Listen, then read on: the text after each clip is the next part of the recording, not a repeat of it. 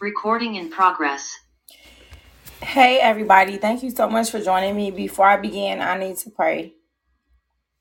Father God, we just come boldly before your throne of grace. We thank you so much for being a part of our lives. Thank you for being full time in our lives, too. Um, God, because many of us have made you a full time priority in our life because you died on the cross for us. So now it's time for us to live for you. So, God, we appreciate you. We thank you so much for just helping guide us and lead us in the path of righteousness, Lord. I just ask today that you allow me to deliver your word today. Allow me to plant and water the seeds. God, you said that um seed seeds are given to the sower.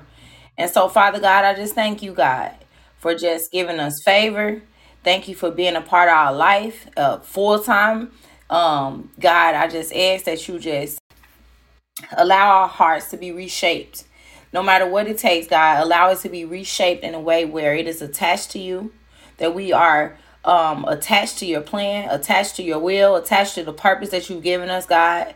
Let us say yes to you. Let us welcome and embrace the plan, will, and purpose that you have for our lives, God. And so I just thank you right now, Holy Spirit, for filling me up. I ask that you just please allow me to speak the word today. Allow me to just not forget anything.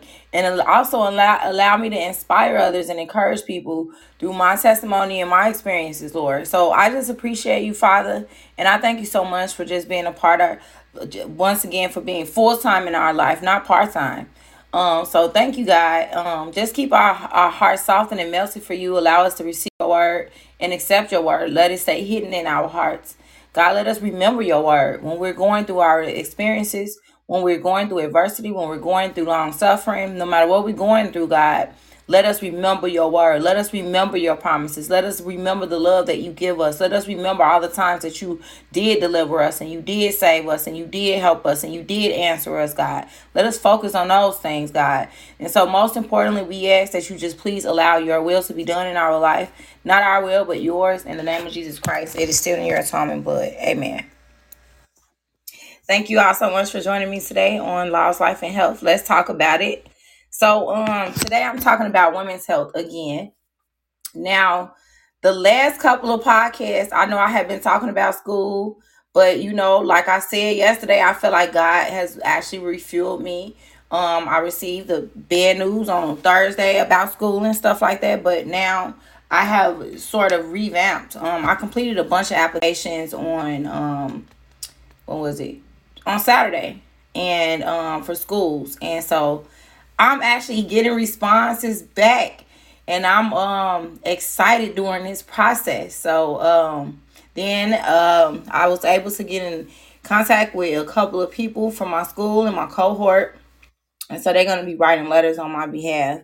But I think with me getting this new profound knowledge of um, these other opportunities, I think I'm as some sort of maybe I could be missing out, and um, I'm I'm really strongly thinking about, you know, uh, I I think I really I have two top schools right now that I want to go to, and I think it actually correlates with my learning style, and so um, I'll let you all know and keep you all updated.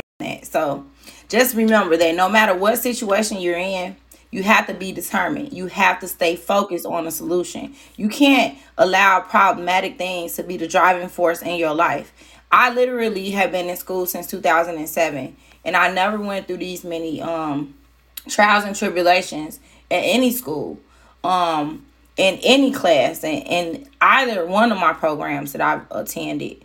And so this has been a sort of a, a real tedious process um, but I know that I have favor the favor of God on me, so that means that I win, right? Because as long as God wins, I win. It doesn't matter about the way it look on the outside. I just know I have the victory. So just remember that you don't walk as a victim. You walk in victory, but you have to believe that you won. You have to believe that you are great. It doesn't matter what the situation may seem. It doesn't matter what you're going through. Remember, you are only going through it. You are not staying in your circumstance.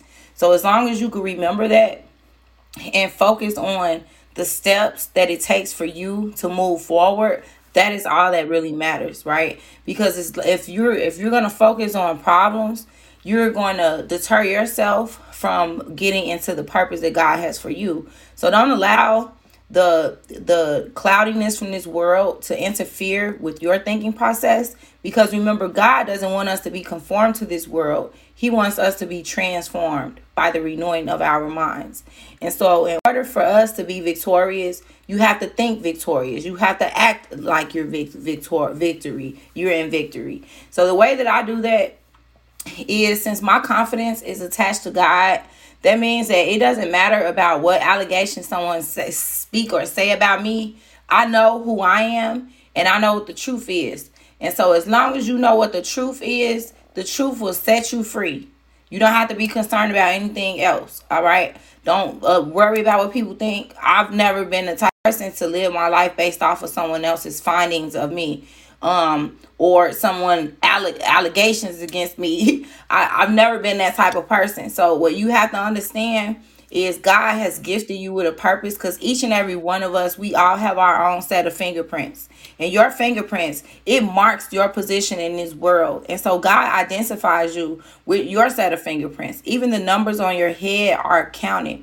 You have fingerprints, you have have print uh, prints on your lips. Those are unique. So understand that everything about you is unique because God intended it for, for us to be that way. Okay.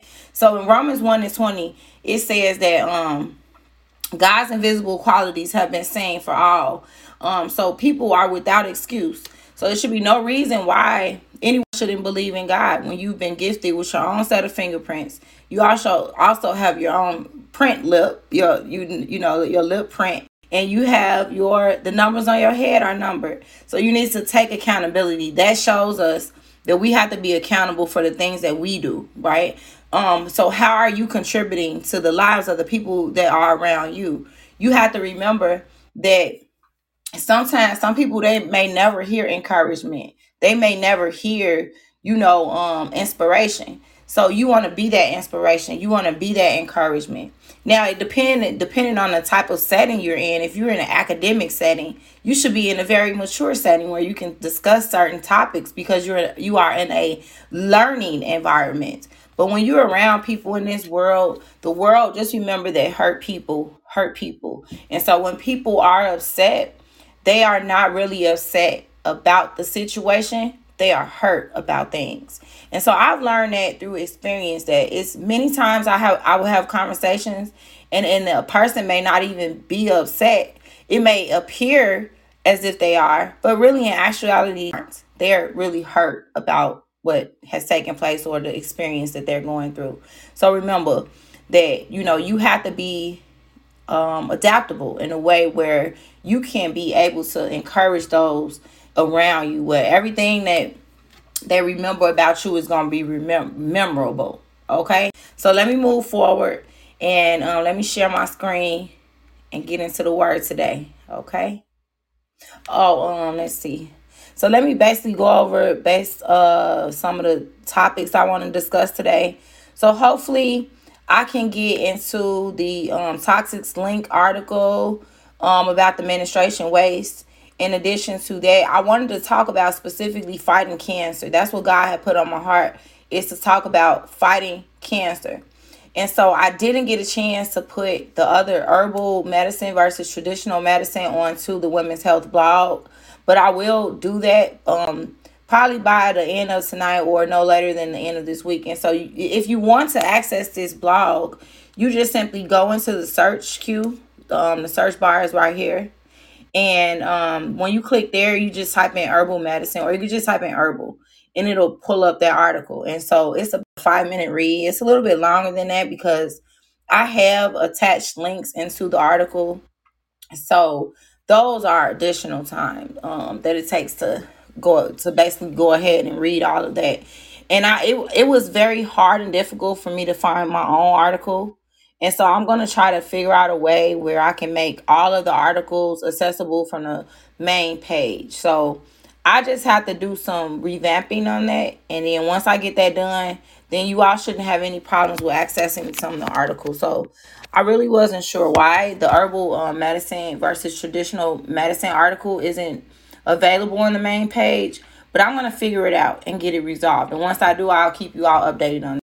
So, um, moving forward, the article that I found yesterday, um, basically it talks about fighting cancer with apricot seeds.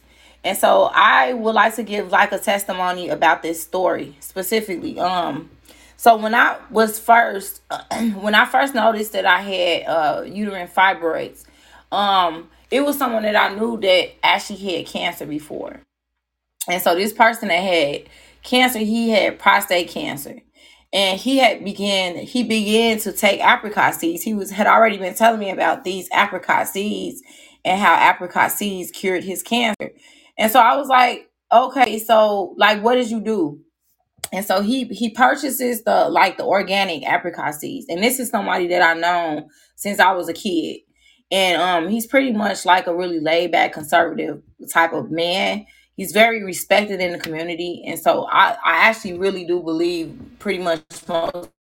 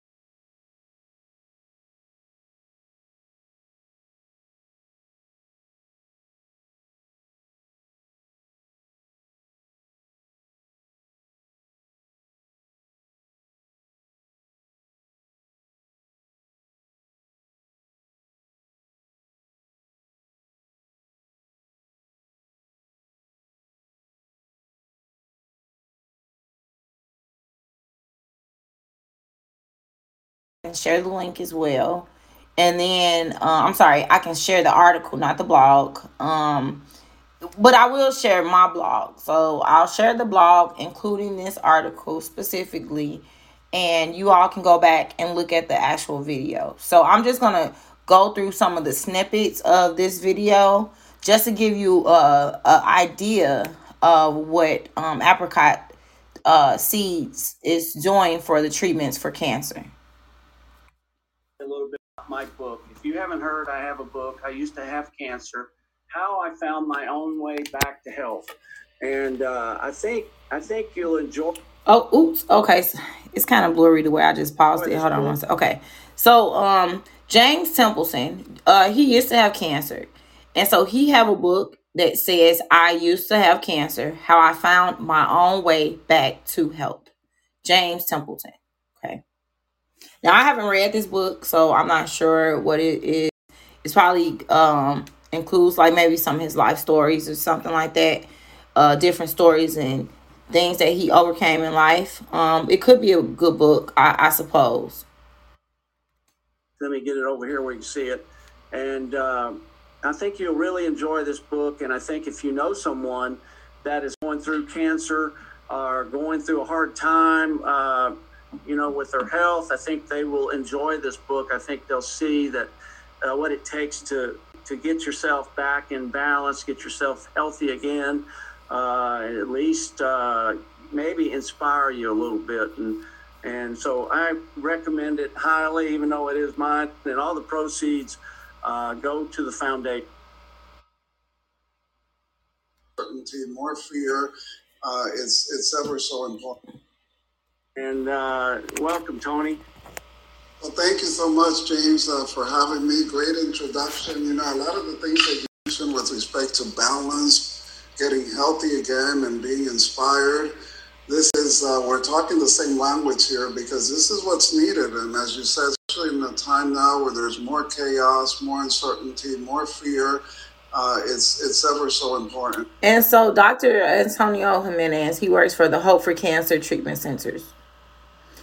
Now, I do know that if you're taking if a person is taking apricot seeds, they should not they were not um taking the radiation treatment. That's what I that's what I heard. Okay. And so that's what my friend he also said that he didn't get any radiation treatment with the um taking of the apricot seeds. He just gradually uh, kept increasing the apricot kernels and then they um eventually dried up the cancer.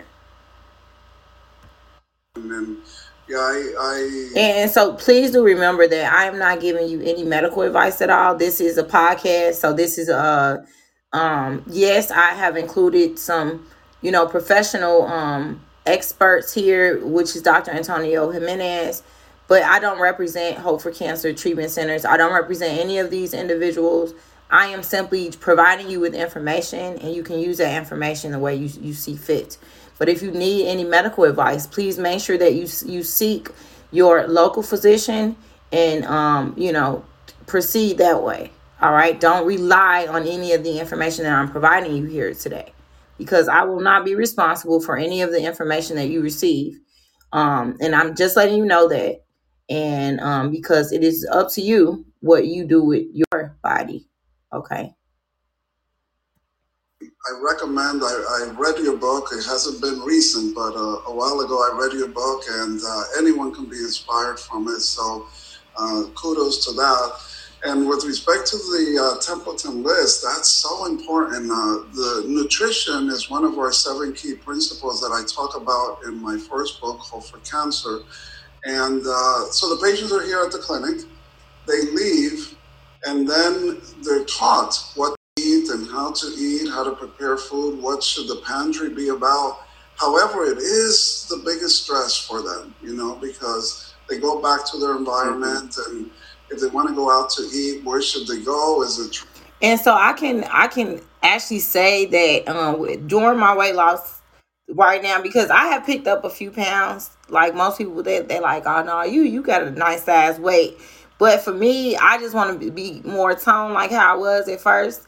Um, I think it's just a combination of me sitting at home, staying remote, um, that I've been able to pick up these few pounds. So I did go um to my doctor to see if I can get like a health plan or something, uh, like a diet. So now my diet is um, basically I went to a dietitian, so I see a nutritionist, and he has told me a lot of different things that I do, but really pretty much um losing weight is all in the mind. It's if you overcome the barriers that is preventing you from doing any type of um, healthy lifestyle living or ch- change in uh, eating habits, it all starts in your mind and so it could it could be very stressful so overcoming those mental barriers that is prohibiting you from moving forward in your healthy lifestyle those are pretty much the hardest things to overcome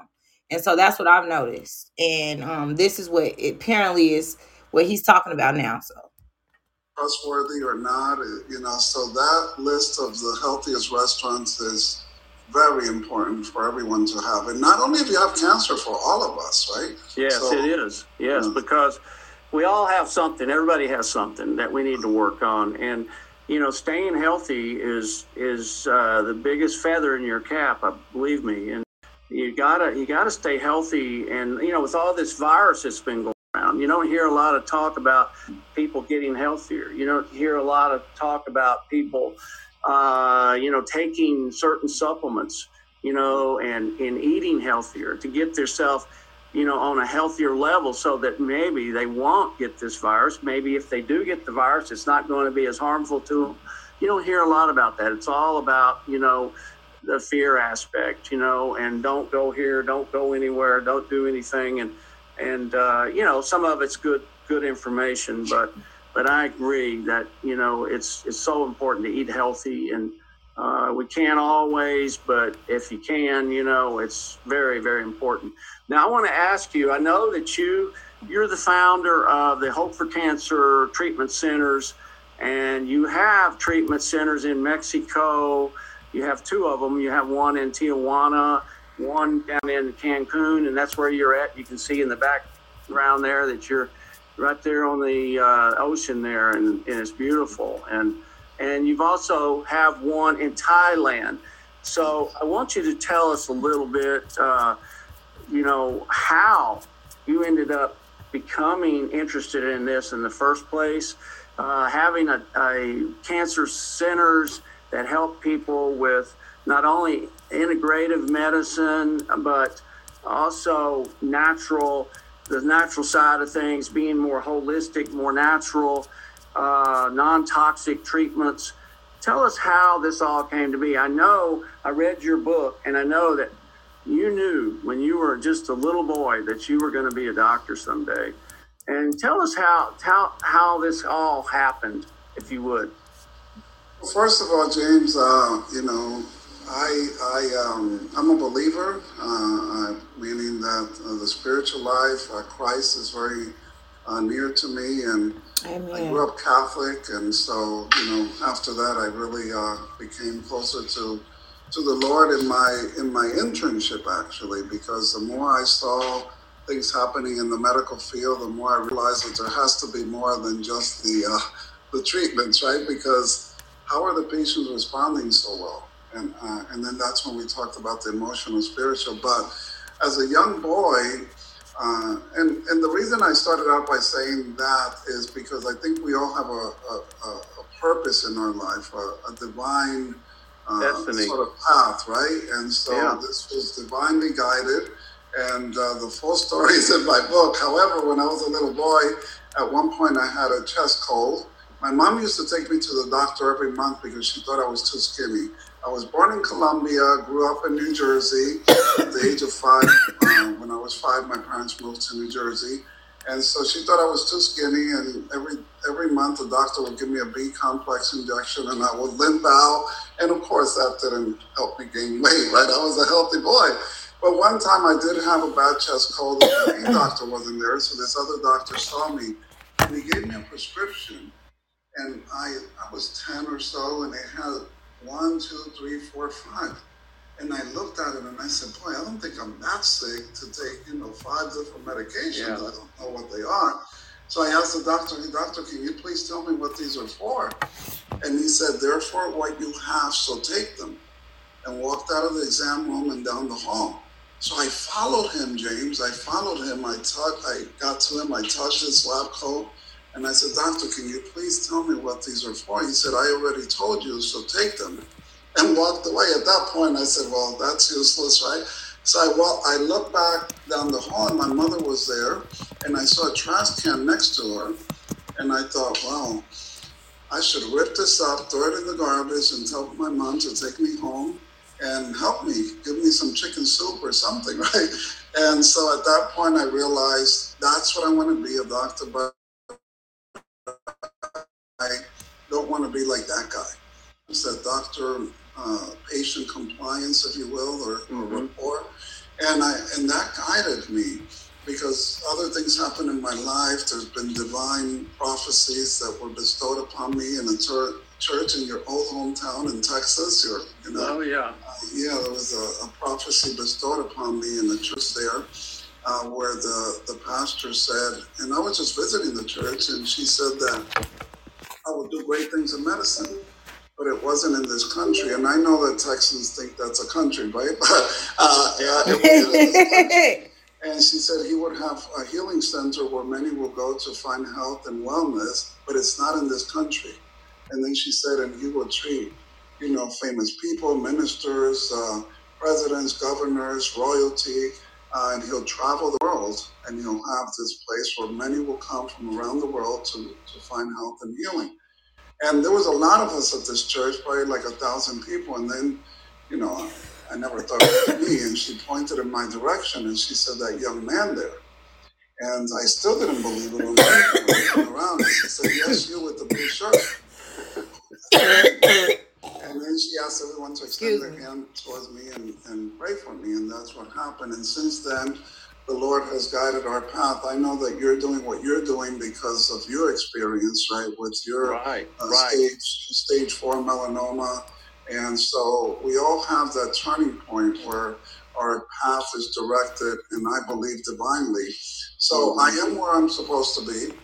I'm doing what I'm supposed to be doing. I enjoy it. It's my passion. Today, as you said, James, I'm here at the uh, Cancun clinic. I saw two patients that are leaving tomorrow. They come after three weeks, and we cried together. They're a sign doctor the patient and the family member and myself, we were just crying out of joy. And they were they were just telling how blessed they were to be here. It wasn't only the physical aspect of treatment, but working on the emotional baggage. You know, we're humans, we all have a backpack of stuff. Oh, yeah. And how their spiritual life was lifted because they saw the love, the generosity, the faith, and and the hope.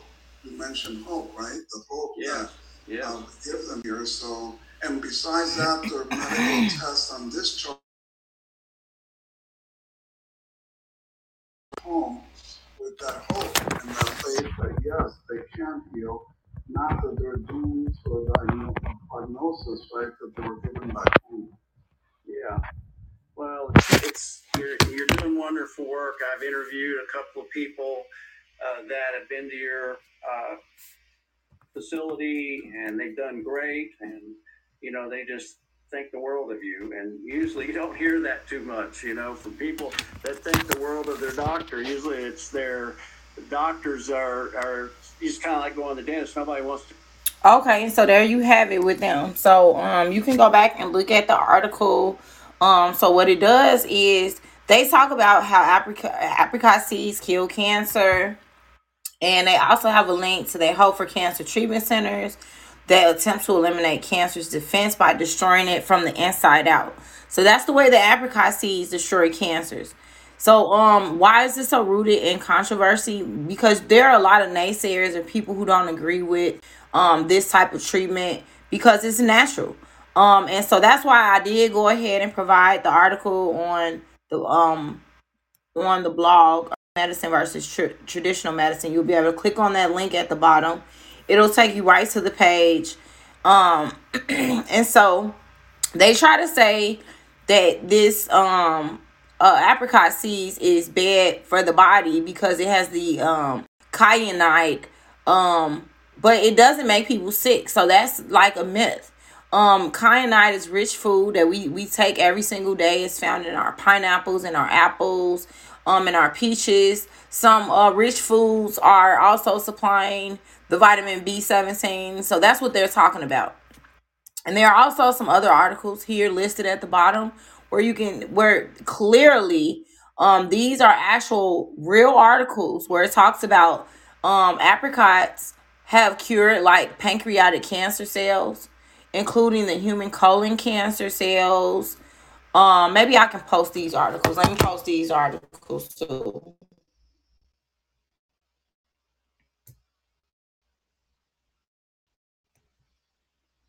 So I'll post these articles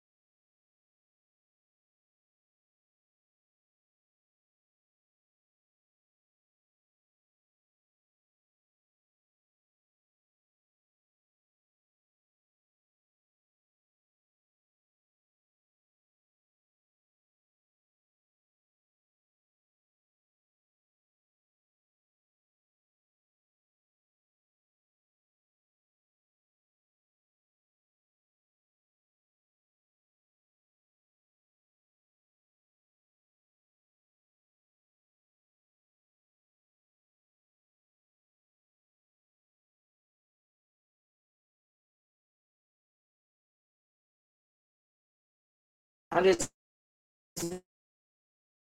making sure that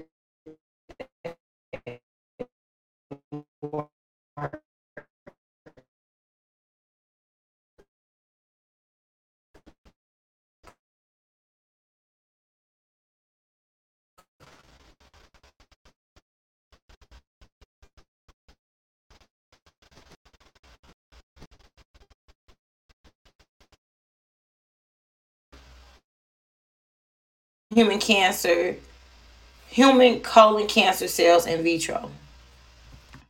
So when they talk about in vitro, that just reminds me of CRISPR. I don't know, just because they do in vitro um fertilization. Okay. See, that's the problem is that CRISPR CRISPR does everything to um and click here to read. Okay. And I'll pull up these other two articles and then I think everybody should be fine next. So I've been able to provide the link for you. So you should be able to go directly to it.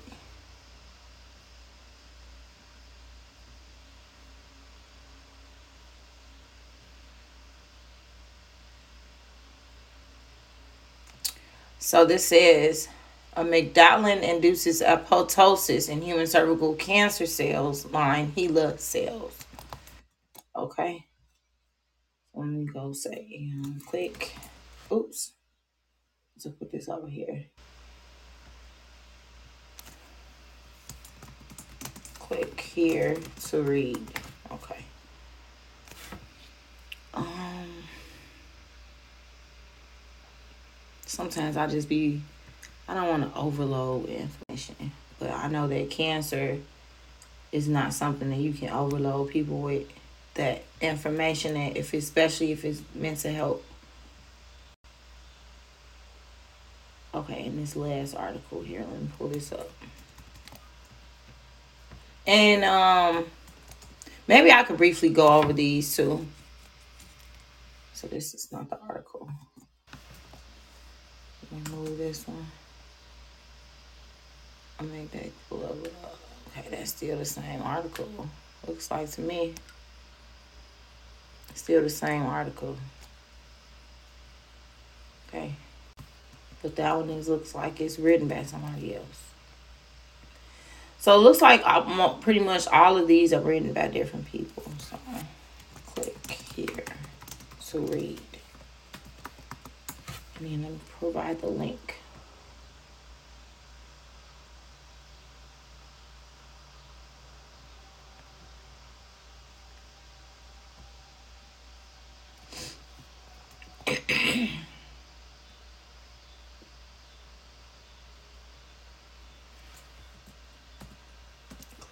three. Okay, here we go. All right, so let me just click on these. Let me click on a couple of these articles here. Okay. Actually, I don't know if I could do that today because these articles are kind of. They are well. They can are they kind of long. Um. mm-mm.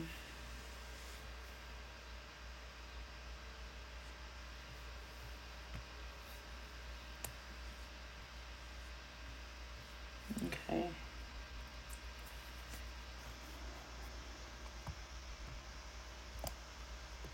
So this one article here, um, it talks about bitter apricot.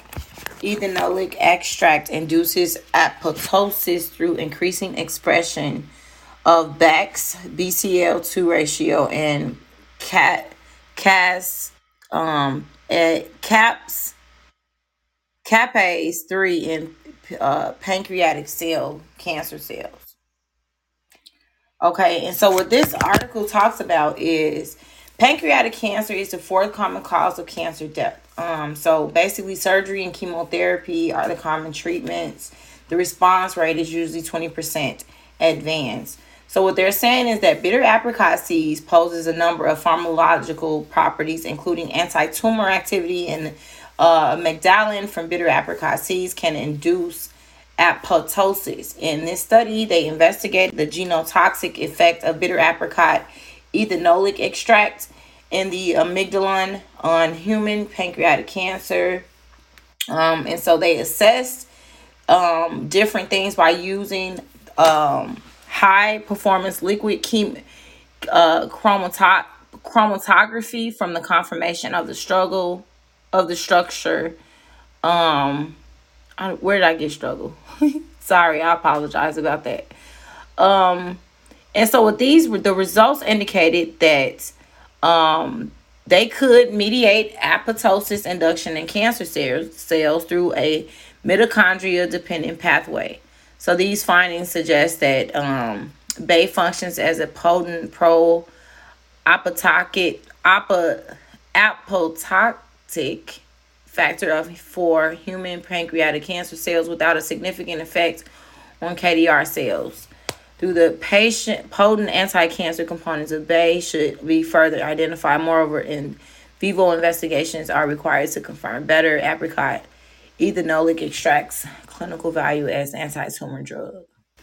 Okay, so when they talk about the mitochondria, um, I just really do not know. I, I'm gonna look into these articles a little further to see if they are coming from CRISPR or not, because I really don't know. I honestly do not know this information, so I can't even confirm whether or not it is using um, CRISPR technology to do so. I know that um, CRISPR uses in, v- in vitro fertilization, and um, but I mean, I can't confirm if this is using it or not, so I, I need to look further. But I know that apricot seeds itself, it does help cure cancer. Um, so that is something that is good. Now, let's see here. There are also, um, I think it was this website here.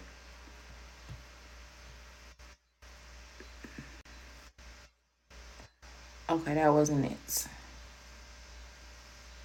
Okay. Um, just read some of the reviews. Okay, so this is these are some of the reviews about apricot seeds. So one one person said in April April 30th of 2022 that they sprinkle about 12 apricot seeds on their cereal for breakfast and another 12 on their salad at lunch. They just add a little crunch to to their food and don't even taste the bitterness. So apricot kernels are pretty bitter. They are. Um, I've tried them. Um, and so they are. It tastes. They taste like yeah, but um, they're pretty healthy components to the body. So they provide health benefits to the body. So someone says that I keep eating them to prevent cancer. Um, I've been eating 24 seeds a day for over six years, and my prostate cancer has shrunk to nothing. I keep eating them to prevent the cancer. Um, so which apricot seeds do you eat? What what brand? Um, this person says, have you experienced any side effects from the seeds? Uh, so read A World Without Cancer by G.E. Griffin, and you will have all the answers you need on this topic. God bless, and you may find a cure. Um, so just go ahead. You can look at this. You can also review these reviews on um apricot kernels.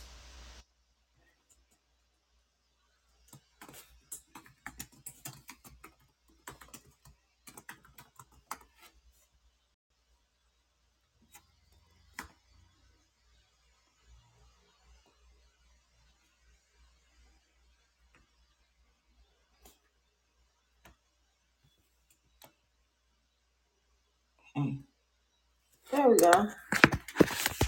All right, now let me just kind of shift forward a little bit and go to the study.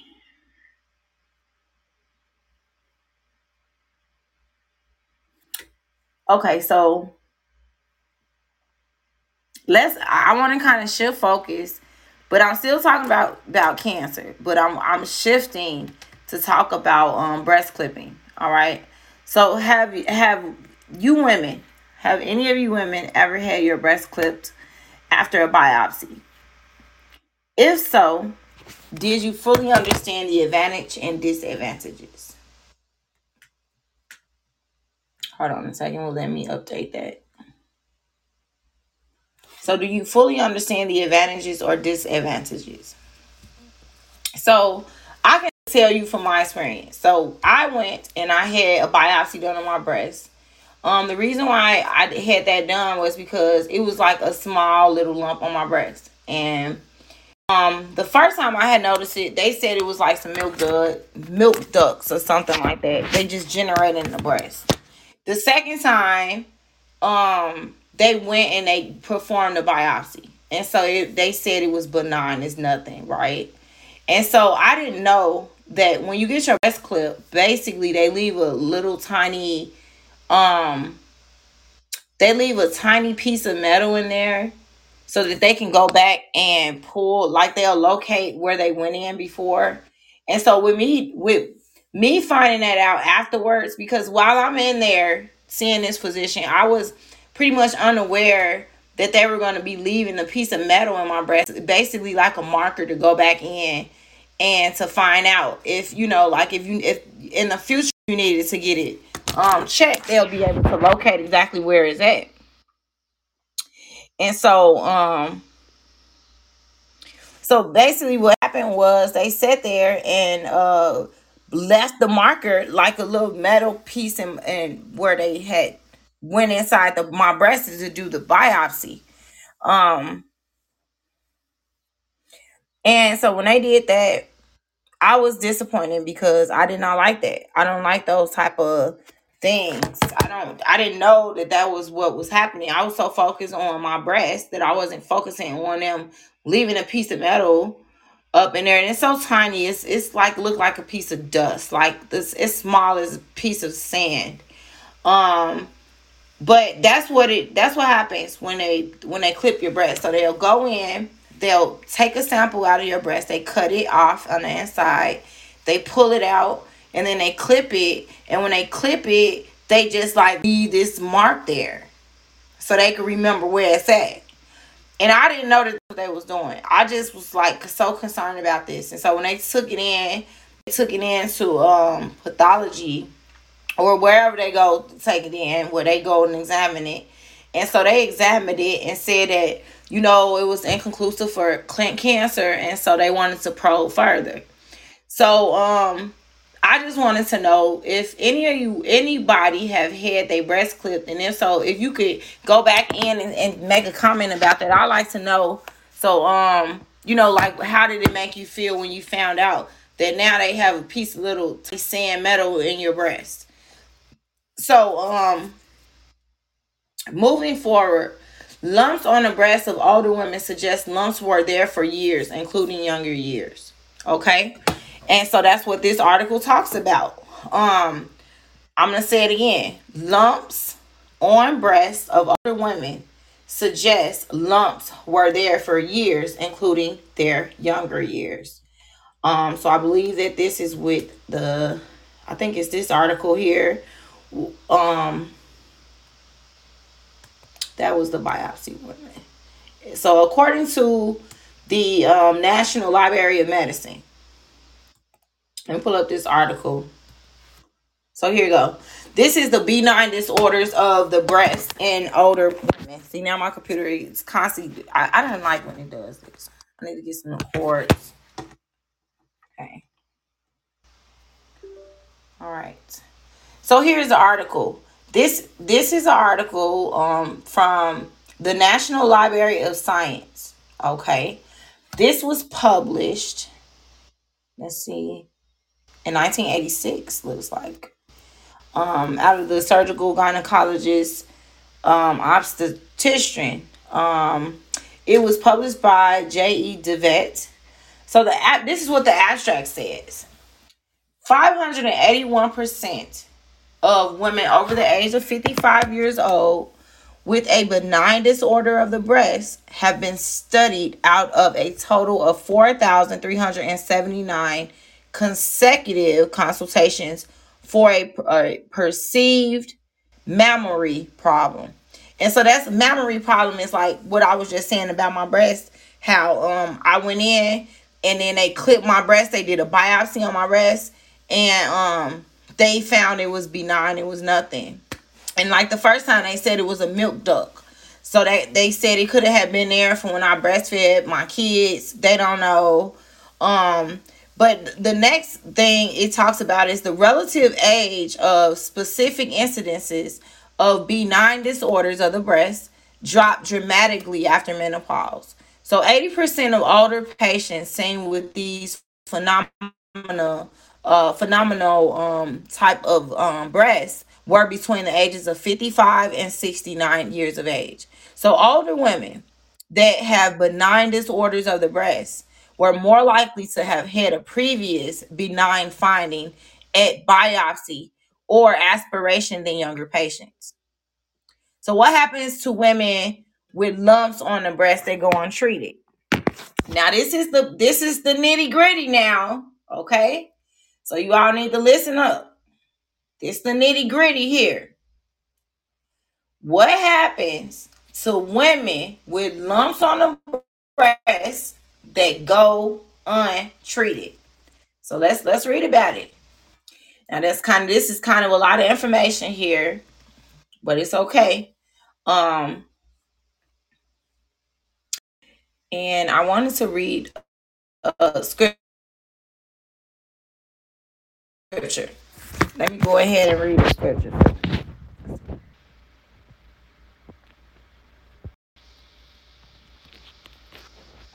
Hold on. Um so yesterday I think I'm gonna read this this scripture instead. I had a couple of scriptures I wanted to look at.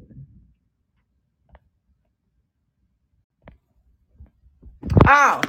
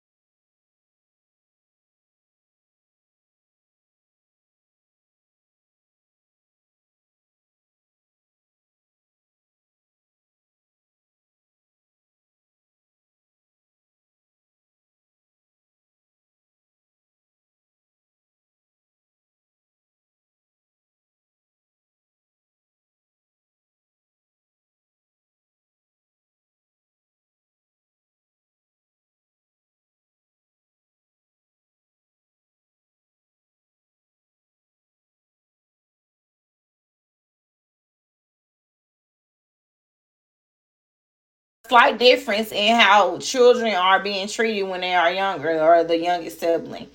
And so maybe that's how she was feeling about him. If we go back into um into chapter 26, we see that um hold on, we talk let's see. I want to go back and read some uh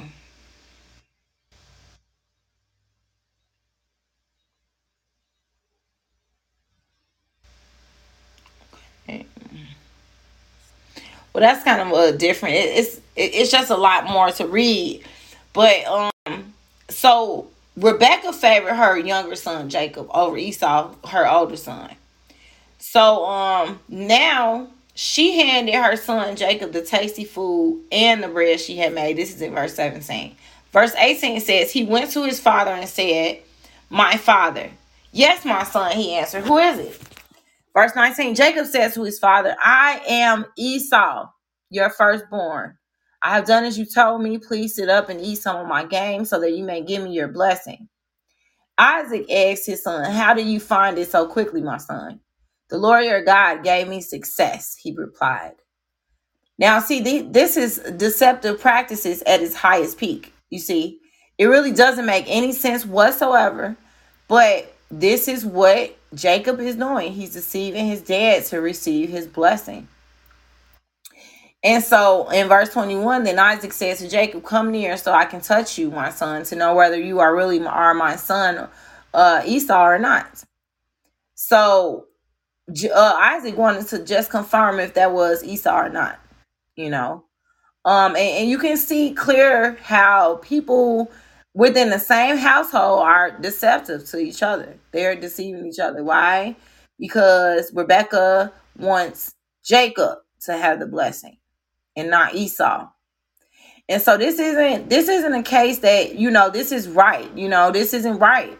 Um, it's unethical, it's wrong. She's trying to give the blessing to her younger son, and that's not the way that it's supposed to be set up. But let's move so um so in verse 22, Jacob went close to his father Isaac, who touched him and said, The voice is the voice of Jacob, but the hands are the hands of Esau. He did not recognize him, for his hands were hairy like those of his brother Esau. So he proceeded to bless him. Are you really my son Esau? He replied. I am, he replied. Then he said, My son, bring me some of your game to eat so that I may give you my blessing. So Jacob brought it to him and he ate it. And he bought some wine and he drank. Then his father Isaac said to him, Come here, my son, and kiss me. So he went to him and kissed him. When Isaac caught the smell of his clothes, he blessed him. So remember, Rebecca, uh, Esau's um, and Jacob's mom gave Jacob Esau's clothes so that he could smell like uh, Esau. So so he went to him and kissed him. When when Isaac caught the smell of his clothes, he blessed him and said, Oh, the smell of my son is like the smell of a field that the Lord has blessed. May God give you heaven's dew and earth's richness, and abundance of grain and new wine. May nations serve you and peoples bow down to you. Be Lord over your brothers, and may the sons of your mother bow down to you. May those who curse you be cursed, and those who bless you be blessed. So after Isaac finished blessing him, and Jacob had, had scarcely left his father's presence, his brother Esau came in from hunting. He too prepared some tasty food and brought it to his father. Then he said to him, My father, please sit up and eat some of my game so that you may give me your blessing. His father Isaac asked him, Who are you? I am your son, he answered, your firstborn, Esau. Isaac trembled violently and said, who was it? Then that honey game and, and brought it to me. I ate it just be- before you came, and I blessed him, and indeed he will be blessed. So understand that when God gives you a promise and God makes a covenant, God doesn't go back on that covenant. God doesn't go back on that problem on, on that promise.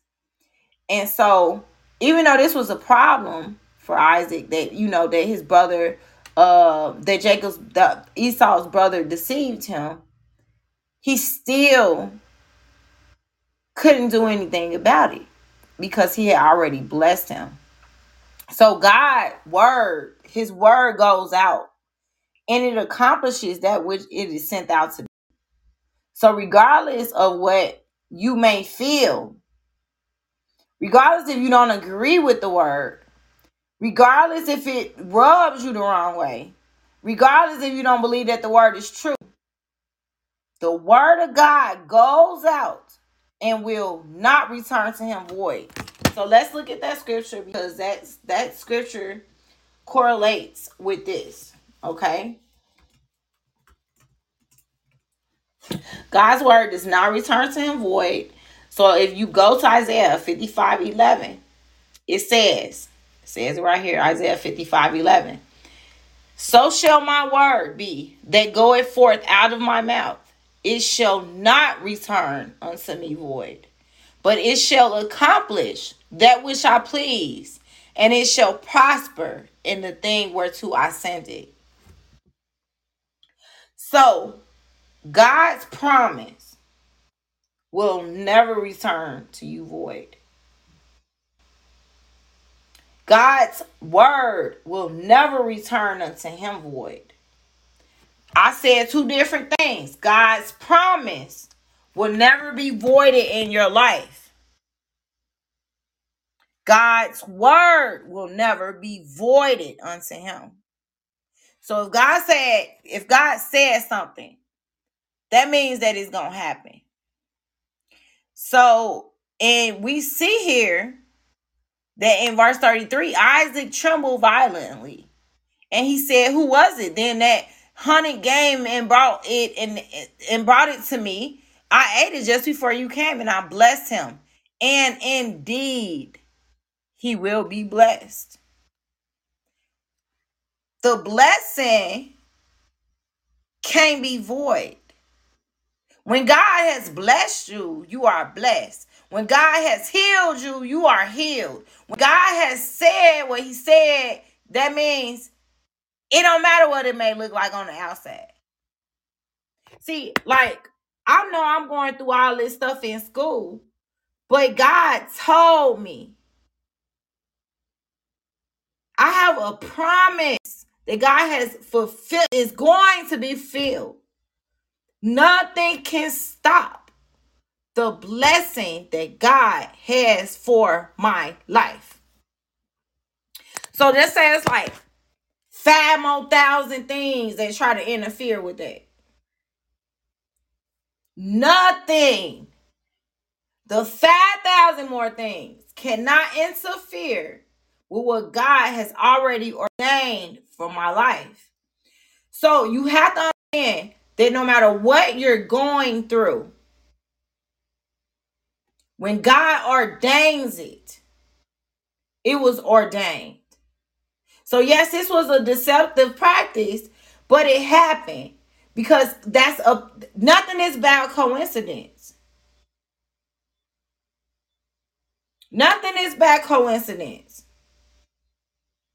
So, yes, just because Isaac favored Esau, Esau wanted to kill his brother after this. So we read now right here in um in verse 39, no, is it which one? Uh verse 41, Esau held a grudge against Jacob because of the blessing his father had given him. He says to himself, The days of mourning for my father are near, then I will kill my brother Jacob. Look at that. Is that not Cain and Abel? Cain killed Abel.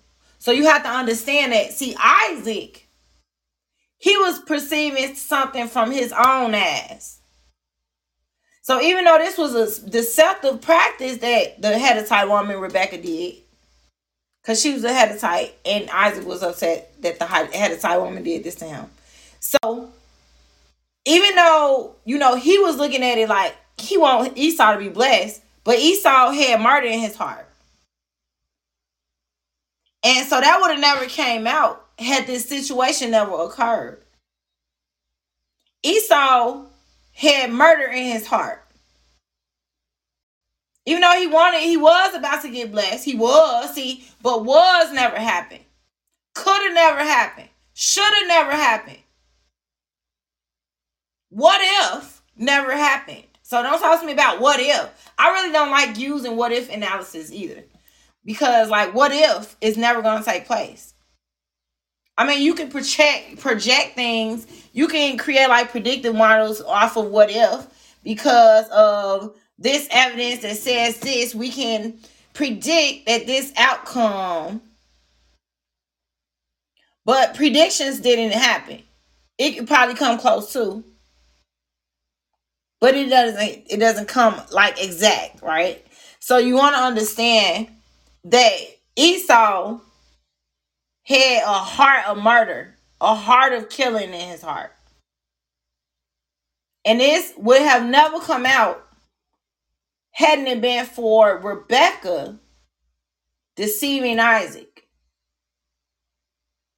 And so God, God already knew that. So you have to understand that everything happens for the good of the purpose of them who love God and those that are called according to his will. So if you believe in God, then you keep your faith because God's promises will not return to him void, and they're definitely not going to return to you void. God's promises is his promise. He said it, he gonna do it. He said by by his stripes, we are what? We are healed. So it don't matter about what the doctor said. It doesn't matter about that. So moving forward in this article here, I wanted to go back to the article. Um which article I was on. Take me exit out of there. Okay, so the article that I was looking at was what happens if you let breast cancer go untreated. And so that Bible verse that I was just reading in Genesis chapter 27, you can go back and read the whole chapter yourself. Um, but it it definitely shows that it was meant for Esau to get that uh it was meant for Jacob to get the blessing, not Esau. Because Esau had a, a heart of killing. His heart was like Cain. And so everything happens for a reason. Nothing is done by coincidence. Even the things that we perceive as bad are not.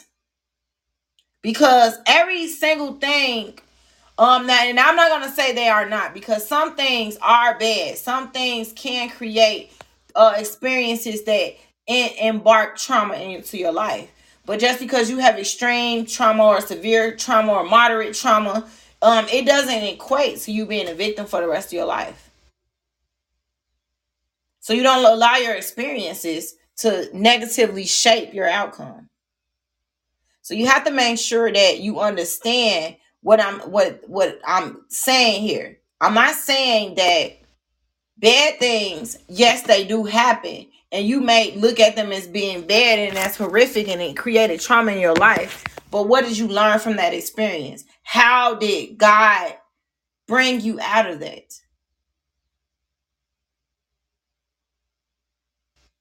So those are the things that you have to look at. Everything happens for the good. So let's look at that scripture. Let me go to that scripture.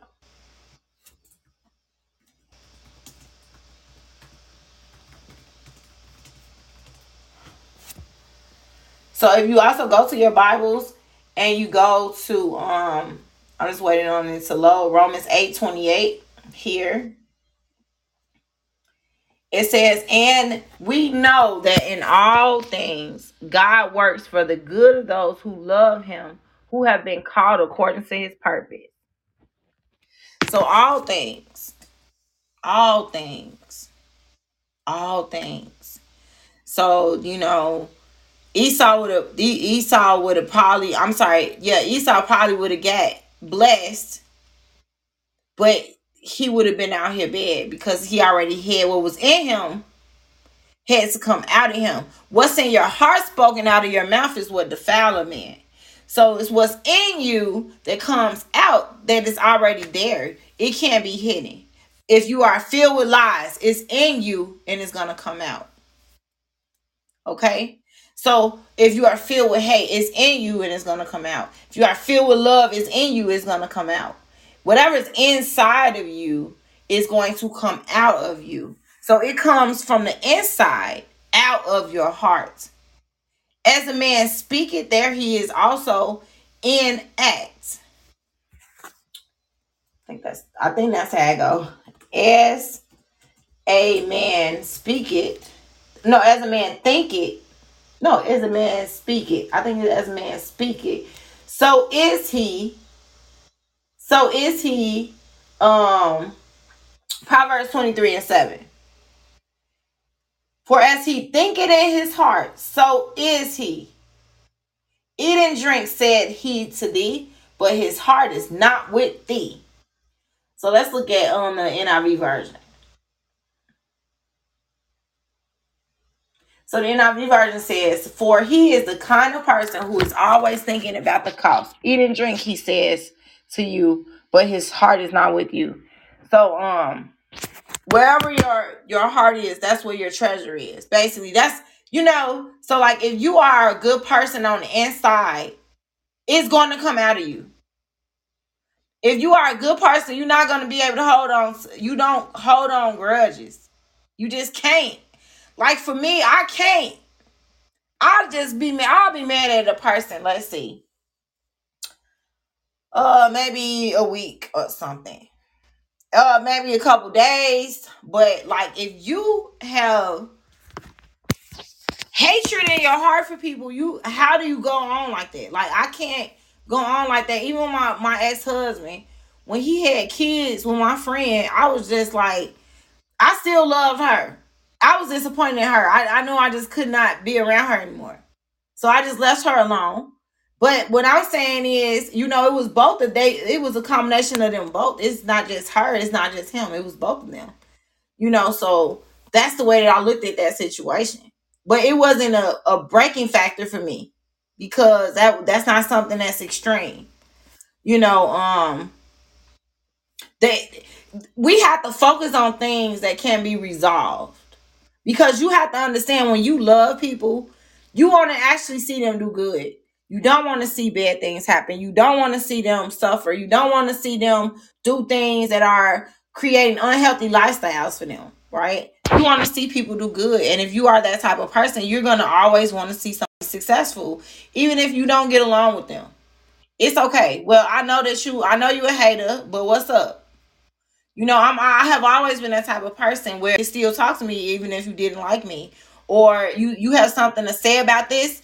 Well, well, let's chop it up. What what's up? You know, we don't need a whole crowd. We can just talk about what you want to talk about. Let's resolve how you want to resolve this. So it's all about conflict resolution with me. I've been that way for a very long time.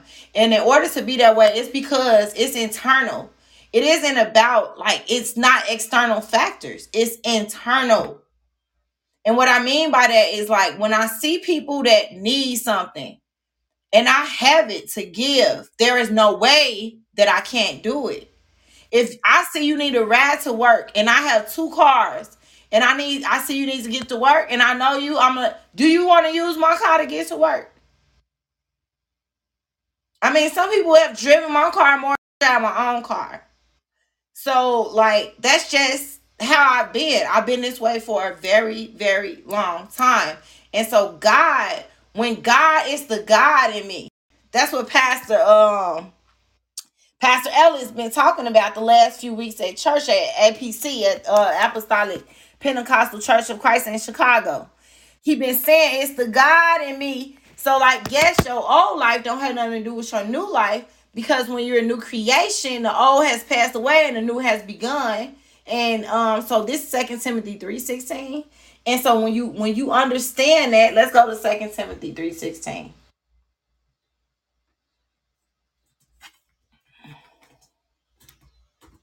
Or is that all scripture? Okay, that I quoted the wrong scripture. So all scripture is God and used for for teaching, rebuking, correcting, and training righteousness.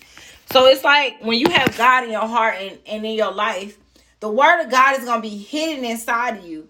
So it's the God that's in you. God is on the inside of you. The principles that God has instilled in you has been preparing you to be positioned to fulfill God's purpose, plan, and will.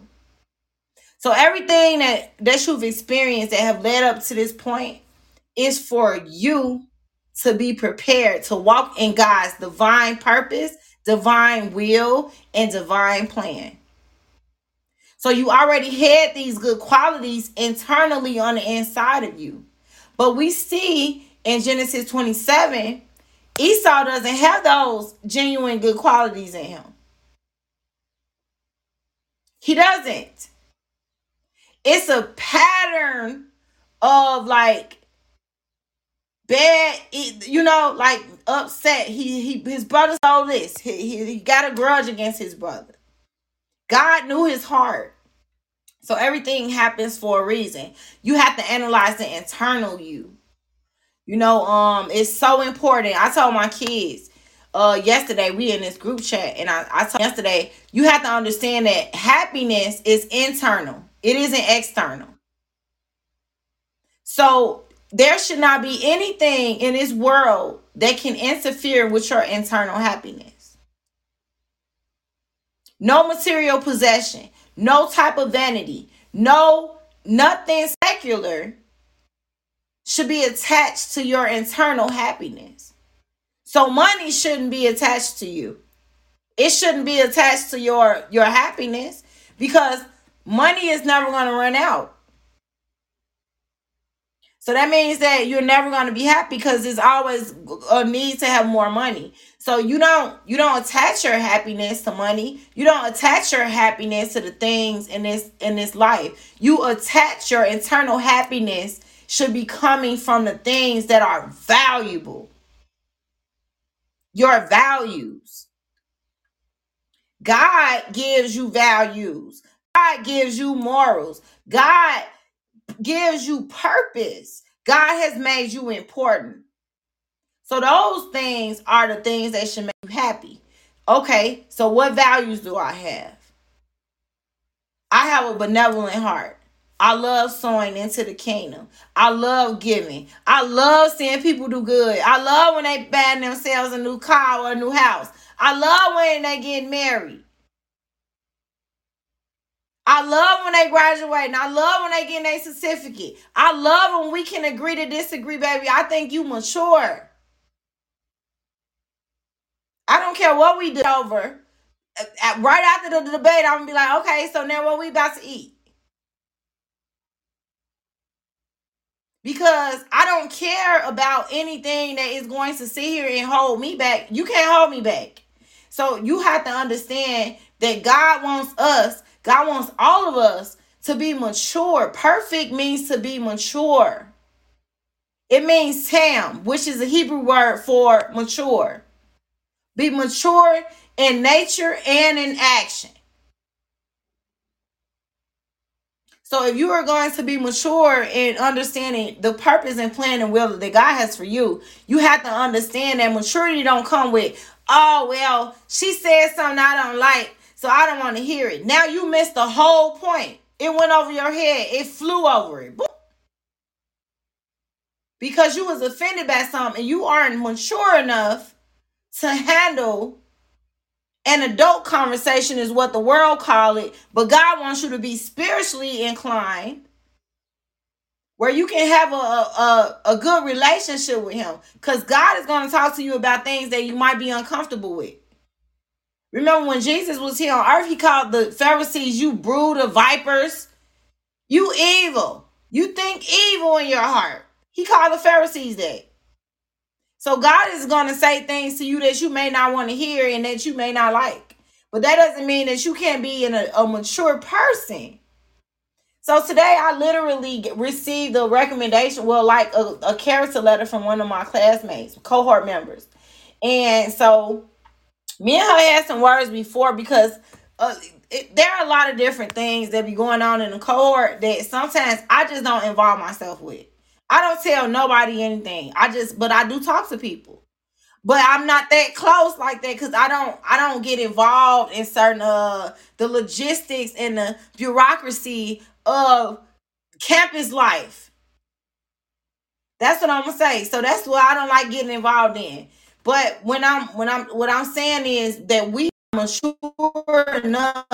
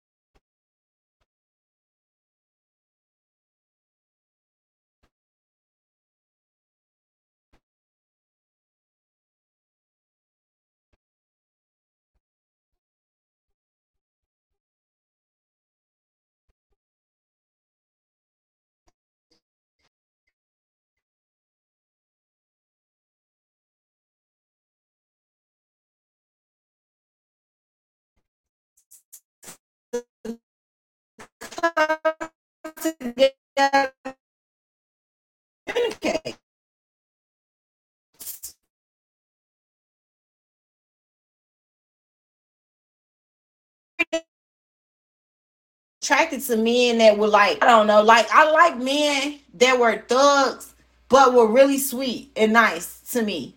So that would like my with my ex husband before when we before we started getting into altercations and stuff like that. He was really, really sweet and nice. So like he would do things around the house, make sure everything clean. He was just like a, a obsessive compulsive, like everything clean, so sweet, you know. So like I like that, but I I I never liked the man that didn't know how to be strong. So if I see your friends treating you in some type of like low grade way, then I'm now I'm looking at you funny like you some type of punk or something.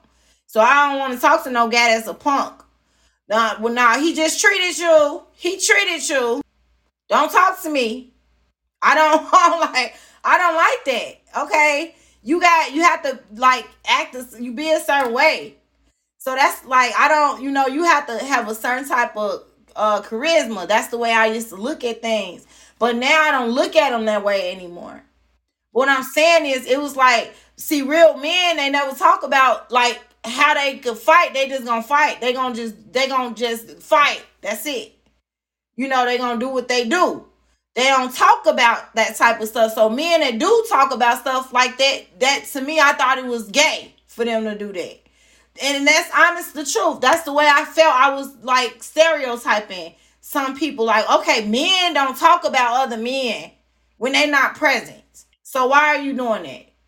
Or men don't do this so why are you doing that? That's what girls do. Don't do that around me. And so that's the way I was brought up. That's the way I always looked at it.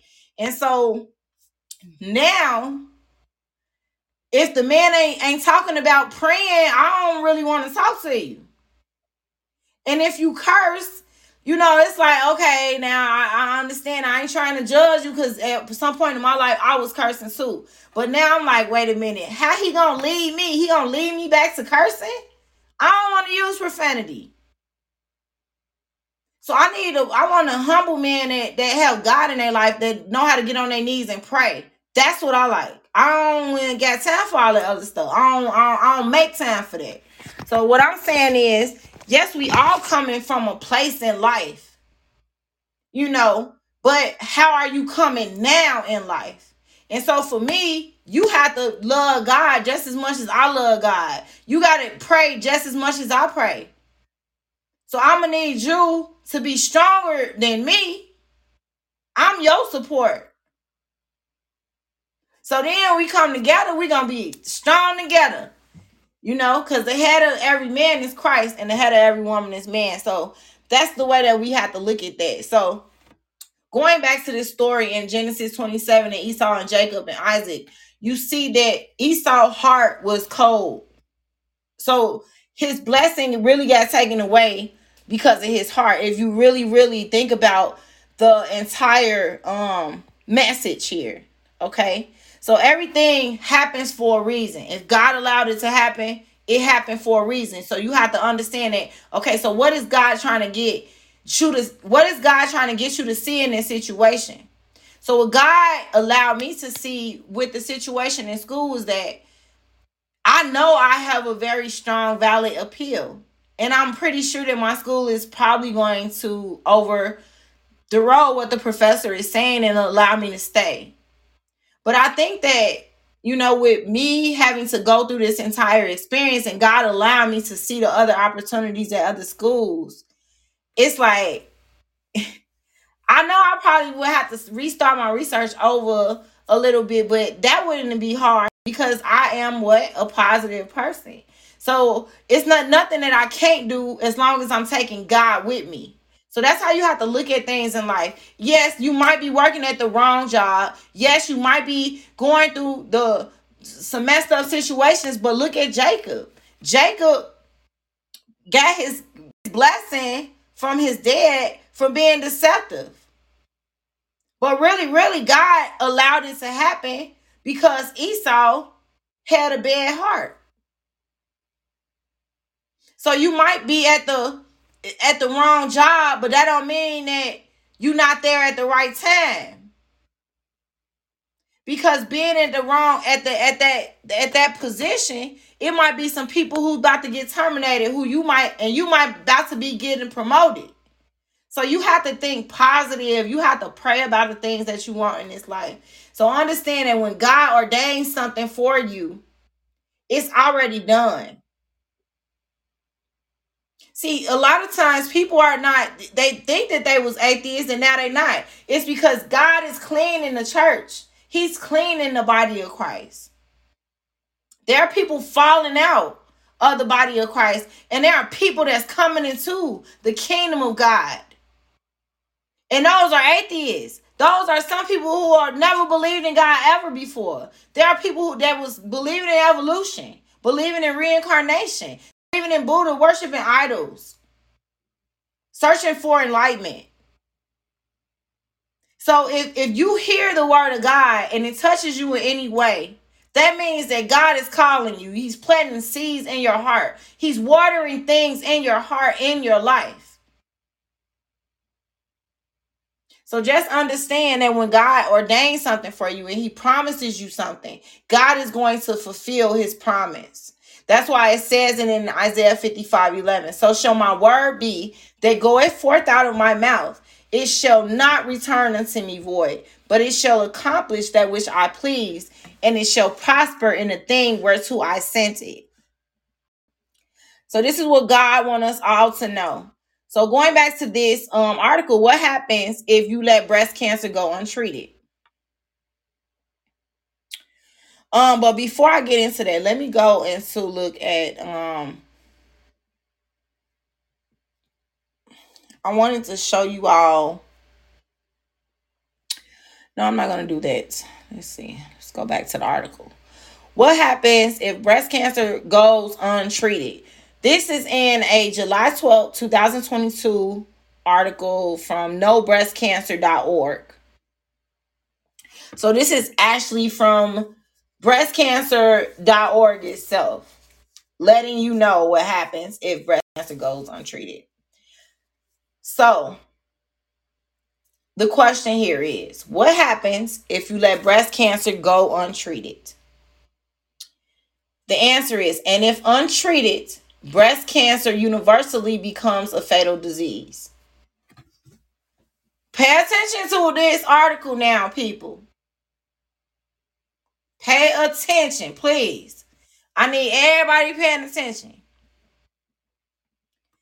If if untreated, breast cancer becomes a fatal disease. So, it doesn't say Breast cancer will kill you. Pay attention to what the what they're saying here, okay? It's not what the it's not what a person say, it's what you hear them say. Are you reading? Like pay attention to what is actually said. You listen to what a person say, not what you think you heard them say. There's a difference there is a big difference in what someone says and what somebody what you think they said. See, what they say and what you thought they said may not correspond. That's why you want to attenuate your ears. You get two ears to listen.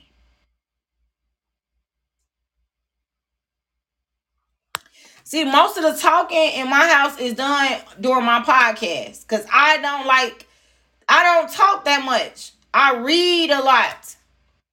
I pray. I do praise and worship. Th- that's what I do. But most of the time I'm reading. So it's pretty quiet. Especially with me not watching television. I may watch it maybe once a couple times uh, every two, three weeks. But not like that. I don't watch television.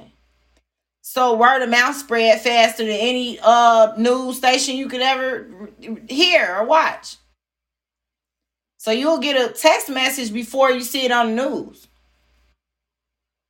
So eh, going back here, if untreated, breast cancer universally becomes a fatal disease. It can happen over long periods of time, but if you don't have surgery and if you don't have other treatments, it doesn't go away on its own. So, how long can you survive breast cancer without chemo? Well, it found that low risk patients did well without chemotherapy. Now, this statement right here is so minimized because when you say well, how are you defining well? Like, are they living like a good good life? You know, you just say it found it found that low risk patients did well without chemotherapy. Now remember, you have to look at the source of information you're getting this from. This is coming from breastcancer.org. This is a reliable source. You understand? It isn't coming from a blog that is from somebody who only finished high school. It isn't coming from uh, reviews of people that only wanted to read certain articles about cancer. This is coming from nobreastcancer.org. So I'm going to read the question and I'm going to read the answer again. How long can you survive breast cancer without chemo? It found that low risk patients did well without chemotherapy.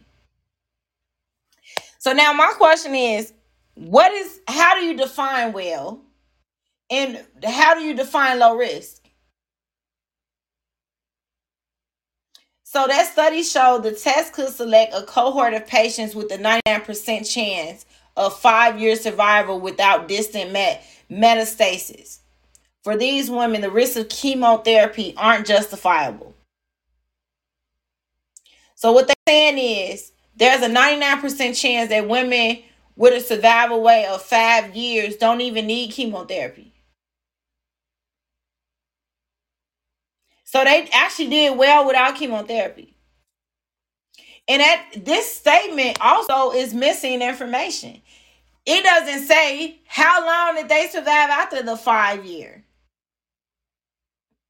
So just because they live, they had a, a, a actual survival rate of five years, it's you telling us that they did well without chemotherapy. How long after the five year did they do well? Because they had this, we can assume excuse me, we can assume from this statement that they survived longer than their five year survival rate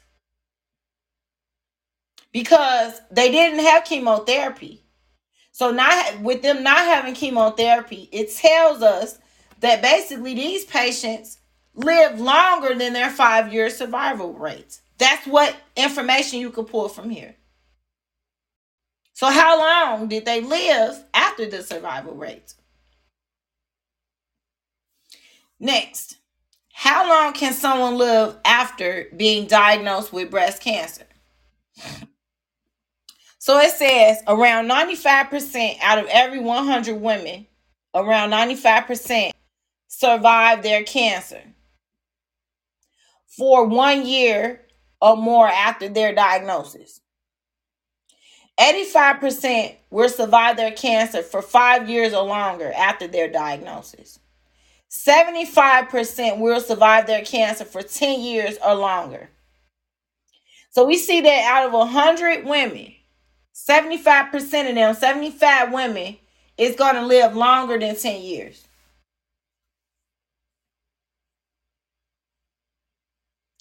So now, can you have breast cancer for years without knowing? If you're wondering how long you can have cancer without knowing, there's no straight answer. Some cancers can be present for months or years before they're detected. Some commonly undetected cancers are a slow growing condition which gives doctors a better chance at successful treatment. Let me explain this like I explained yesterday. There was a study that was done with this lady at my school. She went to Harvard University and her research is um sex education and sex uh you know the women's body or something like that i don't remember the specifics but black women they found that black women didn't want to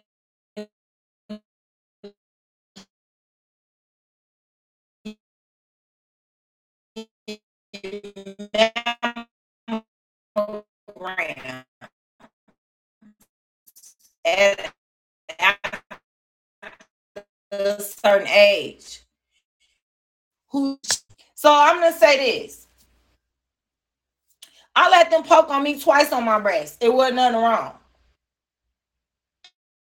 I, I just started get, getting sinuses. I never had sinus sinuses ever in my life. Uh, until they people start poking all on my body and stuff. I'm after 35 years old and now I'm having sinusitis. Never even had a sinus allergy ever in my life. Now the mucus get all under my eye, all under here, and it and it just oh it bothers me. My eyes is be irritating going outside. So all I'm saying to you, if you don't have to get, if you don't don't have to get poked, don't get poked. People have the ability to have cancer and survive.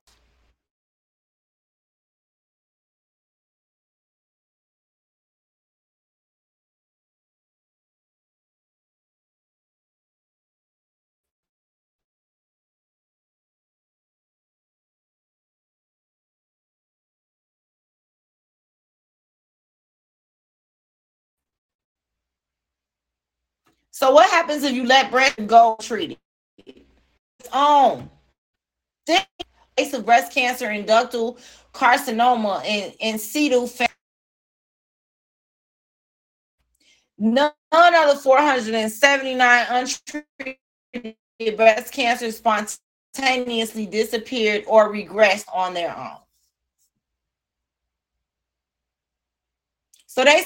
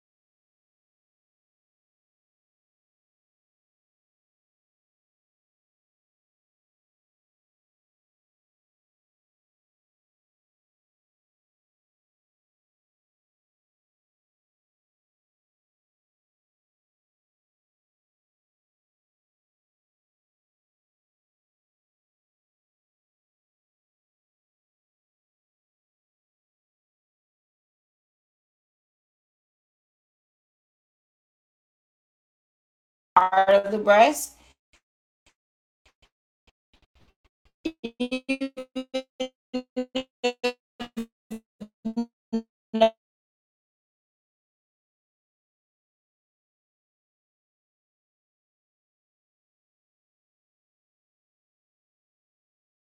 left breast is 5 to 10%. The left side of the body is also roughly 5% more prone to melanoma or a type of skin cancer. So, how does breast cancer cause death? Well, the major causes of death include pulmonary insufficiency, which is about 26%, 24% infection, 15% cardiac disease, 14% hepatic uh hepatic insufficiency, hemorrhage 9%, central nervous system disease at 9%, and 3% of hypercalcemia.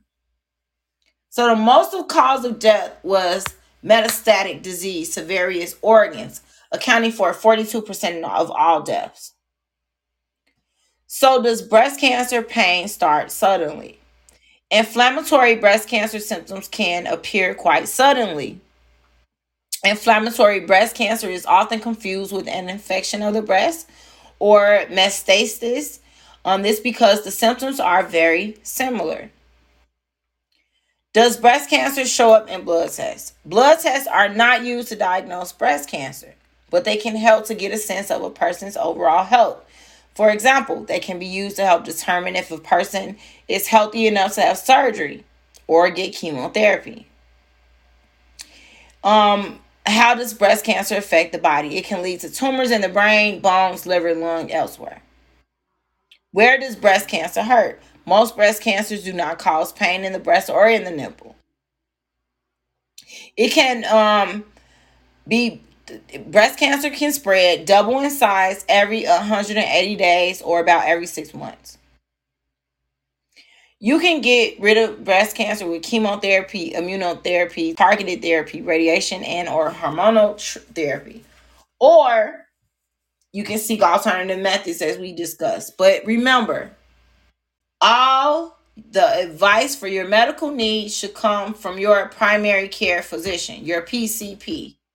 Do not seek the advice here. Okay, you have to do your own research and make sure that you're following the directives that you need in order for you to have a healthy lifestyle. Does breast cancer make you tired? Certain cancers, such as breast and prostate cancer, can change the level of hormones in your body. How do you know the end is near with cancer? Breathing patterns may slow as well. Incontinence and inability to control one's bladder and bowels at the end of life is another common symptom. Um, confusion. The patient may be confused and delirious, including confusion regarding loved ones and close friends. So we see that people they do go untreated without chemotherapy and they survive. 75% of them survive over 10 years. And so um we don't know what that over 10 years could be. It could be 50 years. It could be 30 years over because they're not very specific. Um so there's also another article.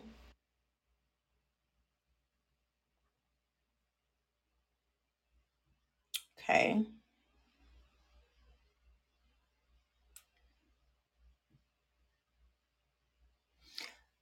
So, this article now it talks about what will happen if I opt out of breast cancer treatment. So I'm not gonna have enough time to read this article today. Um, but hopefully I can start it tomorrow. Okay, so let me go ahead and stop the sharing of the screen. And I just want to let you all know that um I really do appreciate the continued support that you all provide. And um, if you can give, go ahead and click that donate button and send me uh five dollars, okay? Um, to make sure that I can keep the podcast going. Um, please remember to share, share, share, and also um share on TikTok, Facebook, your Twitter, share everywhere, okay?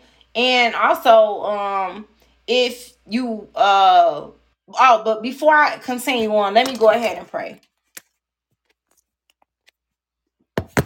Father God, we just come boldly before your throne of grace. We thank you so much for just being a part of our lives. We for being full time in our life. And we ask that you just please, God, allow us to understand what your plan, will, and purpose is. Allow each and every one of us to understand it, God, and allow us to walk and fulfill it. Lord, no matter what it takes, but please allow your will to be done. Allow us to continue to have discernment. God, we just ask that you remove the obstacles and barriers out of our path. We rebuke and cast down every word curse spoken against us in Jesus' name.